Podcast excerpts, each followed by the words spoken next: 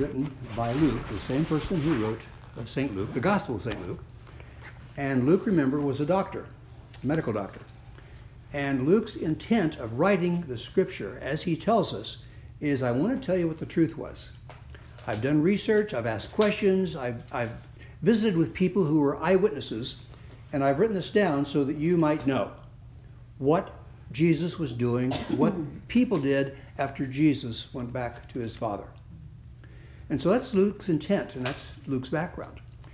Now, in Acts, we have uh, three parts of Acts. The first part is the answer to Jesus' proclamation to the disciples stay here until the Father sends you the Holy Spirit that he has promised.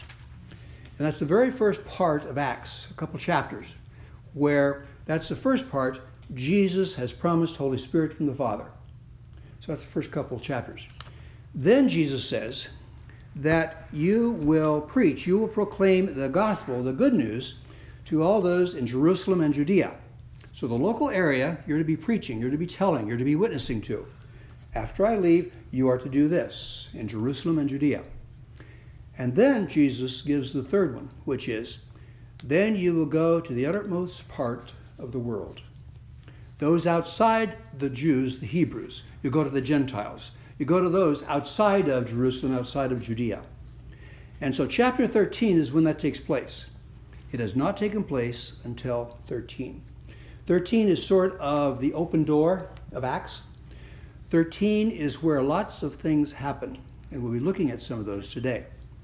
So, something special about Luke writing, both St. Luke's Gospel and also the Gospel of the writings in Acts, and then also something special about this 13th chapter that Luke tells us. So that's where we begin today in uh, Acts chapter 13 and uh, verse 1. Now it goes like this um, The church at Antioch uh, was meeting, it continued to meet, and they had something happening where they had both prophets and teachers in the church. And the church here is the word uh, ecclesia those who have been gathered because of the call of God, to gather together, to worship one another, to worship together one, with one another, and to build each other up, to uplift, to encourage, to strengthen one another, the church, the ecclesia. And so the ecclesia at Antioch is meeting together. And the Holy Spirit has been moving because both prophecy and teaching are gifts of Holy Spirit. So here you have a church in Antioch worshiping and being together in Holy Spirit recognizing the gifts given. Now, there are five people named specifically that are filling the positions of prophet, the prophecy, and also then the teachers. Now, the prophets there are listed as Barnabas, Niger, Lucius, those three Barnabas, Niger, and Lucius. Then you have two that are the teachers, and the two are Manaen and Saul. Now, notice that Saul's name is Saul here. Mm-hmm. And so remember what happened long ago. In fact, from this time that Saul is mentioned at Antioch, it's been about 12 years since he was on the road to Damascus. So the Damascus experience has now been about 12 years to Antioch. Okay. It isn't next door. I mean, it's not just a week later. it's about 12 years later. And Paul is known as Saul. So here we have the five people that are mentioned that are part of the, the, the gathering, the fellowship, the ecclesia at Antioch, and we have five people named, uh, three prophets and, and two teachers. Now, something happens. Uh, they are fasting. Um, they are, the, the, the, one scripture says they are worshiping God together. And they are praying. So here you have the church gathering and fasting, they're gathering in prayer, and they are worshiping God. Now, the Greek word isn't worshiping, surprising. The Greek word is what we would call ministering or being servant to God. And that's an interesting concept. Mm-hmm. And most of the authors of, of the uh, translations don't, don't grab it. But what he's actually saying here, what, Paul, what uh, Luke is saying here in this area, is that the gifts of spirit the gifts of Holy Spirit are being recognized, and more than that, they are being ministered with. Hmm. The gifts of Holy Spirit are present in the church at Antioch, in the ecclesia, and they are being recognized in ministering to God. Follow that? So it's a ministry to God and praising and praying and fasting. Interesting thing here. During the time of their ministry to God, in the time of the workings of Holy Spirit, it says, and Holy Spirit says to them, and so what occurred is, who knows, message in tongues, a, a declaration, a proclamation, a, a, a pro- who knows how it occurred. It wasn't that Holy Spirit said, I want you to, it's that they, in one accord, recognize this is Holy Spirit telling us this. This is Holy Spirit now directing us. And the Holy Spirit directed them to set apart. Now, that interesting word, set apart, mm. means to isolate or to designate this person or these people are now separate from these. So, Holy Spirit says, I want you to separate, I want you to set apart, I want you to designate these people as something special. They are set apart, they are doing something significant in ministry, in workings of Holy Spirit. Now, it's interesting that the two people, the names that they gave, were I want you to set apart Barnabas and Saul. The Holy Spirit says, I want you to set apart Barnabas and Saul, so that they might go and minister and do what I've told them that I want them to do. And so, what the church did is they got this word from Holy Spirit, they identified Paul and Saul, they identified Saul and Barnabas, and they as it says, they prayed, they were fasting, and they laid on hands and sent them forth. So they were praying, they were fasting, they laid on hands, and acting as set apart ministry, they sent them forth. Now it's interesting because here we have a prayer meeting, a fasting, a gathering of believers, the ecclesia, and we have the workings of Holy Spirit and they came to this understanding that, ah, we need to set apart. Holy Spirit, God wants us to set apart Barnabas and Saul for something special.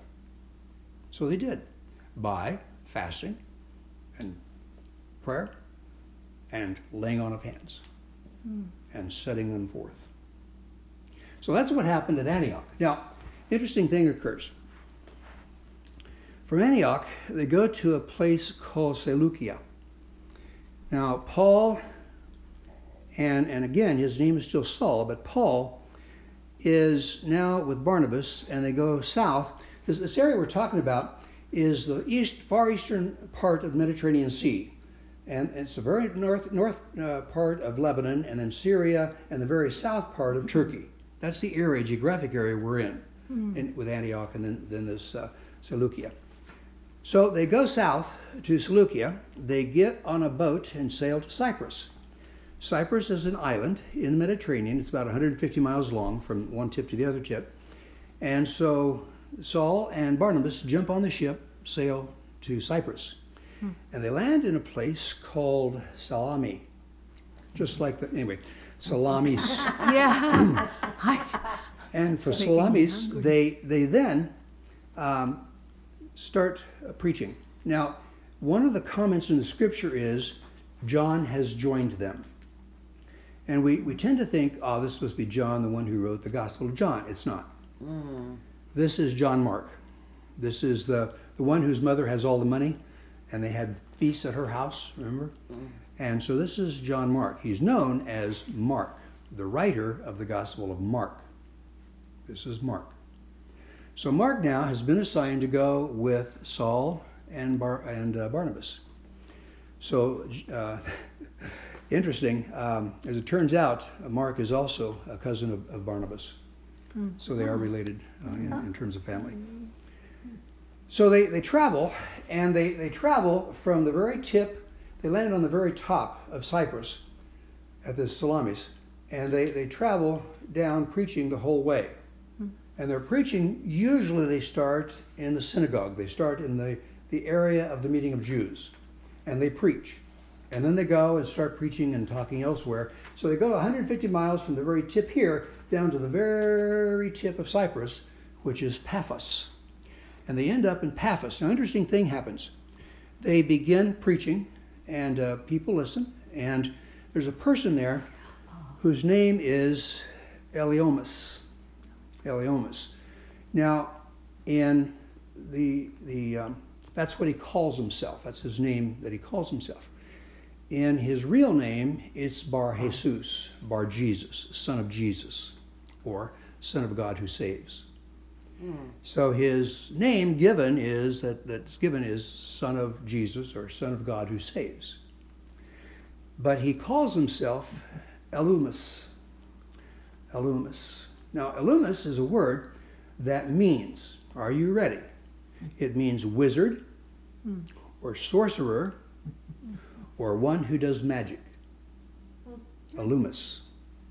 So they meet this guy named Elymas, who is a sorcerer, who is a magician, who is one who does wizardry. And he happens to be friends of the, the person in charge of the whole island, uh, the uh, proconsul or the person who's the, the, the person designated as being the one in chief or one in charge. And his name is Sergius. Now, Sergius is friend of Elumus or Elumus. And so Sergius hears about this, this, this preaching that's going on of these three people of, of Saul and, and of Barnabas and, and of Mark. And now the scripture says that Sergius is, is somebody who is intelligent. And the Greek wording here is this is somebody who can think for himself. This is somebody who is sharp and quick and wise. So the leader of the area, the, the Roman assigned leader of the area, is somebody who actually has a brain and he uses it. He thinks for himself, he's intelligent, and he knows what's going on. So he says, You know, I want to meet these guys. I want to hear what they're saying about Word of God. I hear that they're, and I want to hear it. I want to hear it for myself. So I want those to come to me. Bring them to me. And so they bring both, um, all three, uh, Barnabas and, and Saul and, and Mark. And so Barnabas and Saul begin telling the uh, proconsul, the one in charge, the, the Sergius, about the Word of God. Interesting thing happens. Um, Elymas begins objecting. Because after all, he is the wizard sorcerer, he is the magician of the area. And, and how dare this ruler uh, listen to these guys? Now, Elymas is also known as the false one, the false one, the false Jesus, the false son of Yahweh or the son of, of Yeshua, the one who saves. And so what happens is Paul, and it's Paul now, and Barnabas are preaching, are telling the word of God to the ruler, to Sergius. And now we have uh, Loomis interrupting, constantly interrupting. And, and Paul, and it says, filled with Holy Spirit, got rather upset and agitated and uh, became very strong. And so it's no longer Saul, he's now Paul. He gets enough umption, enough grit in his cross, so to speak, that he now steps forward and he addresses specifically to Elymas face to face. And he says things like this You are full of all deceit. You are full of all wickedness. You are son of the devil. You are an enemy of all. And when you, when you look at what he's enemy of, Paul is telling this directly to Elymas. Here's what he's enemy of. You are enemy of all righteousness. You are enemy of all justice. You are enemy of all verdicts that God has given. You are enemy of everything that God approves. You are enemy of all right of God. You are enemy to being accepted by God. You are enemy to all faith in God. You son of the devil. Now, Paul is, to say the least, rather bold. now, here we are telling, telling the Word of God to someone who wants to listen, who wants to understand, who is gas- grasping. Tell me. I, I want to hear. What is your message? What is it that I need to know about God? And they're doing that. They're telling him. And here we have an interruption coming in with the intent I've got to protect my wizardry, I've got to protect my sorcery, I've got to protect my magician. Hmm. And Paul lets him have it right between the eyes, face to face. But that's what Paul said. Now, can you imagine being told that or hearing somebody else being told that? Paul was extremely direct and said just like it was. Now, Paul continues, it doesn't end here. Do you know this? Do you know the story? It doesn't end here. Paul says, you know what, Elymas? You are going to, for a season, you're for a season not going to see the sun. You're going to be blind. Mm. And so Paul said, Elymas, for a season, you're blind.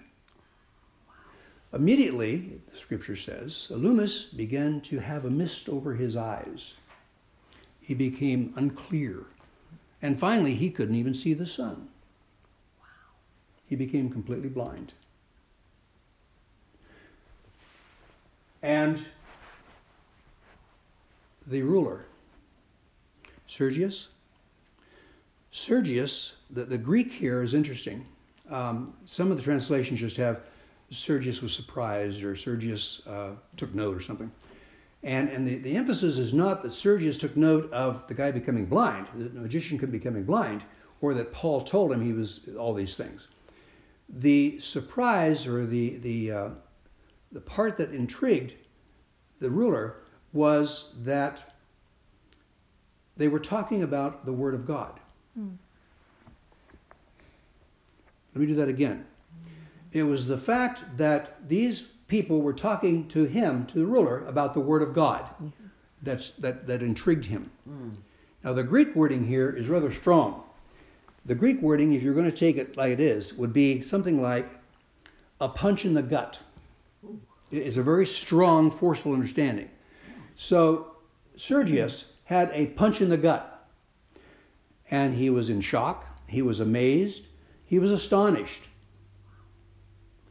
Again, not because of what had happened to the uh, Elymas, but instead of what the Word of God was being told to him by Barnabas and Paul and Mark.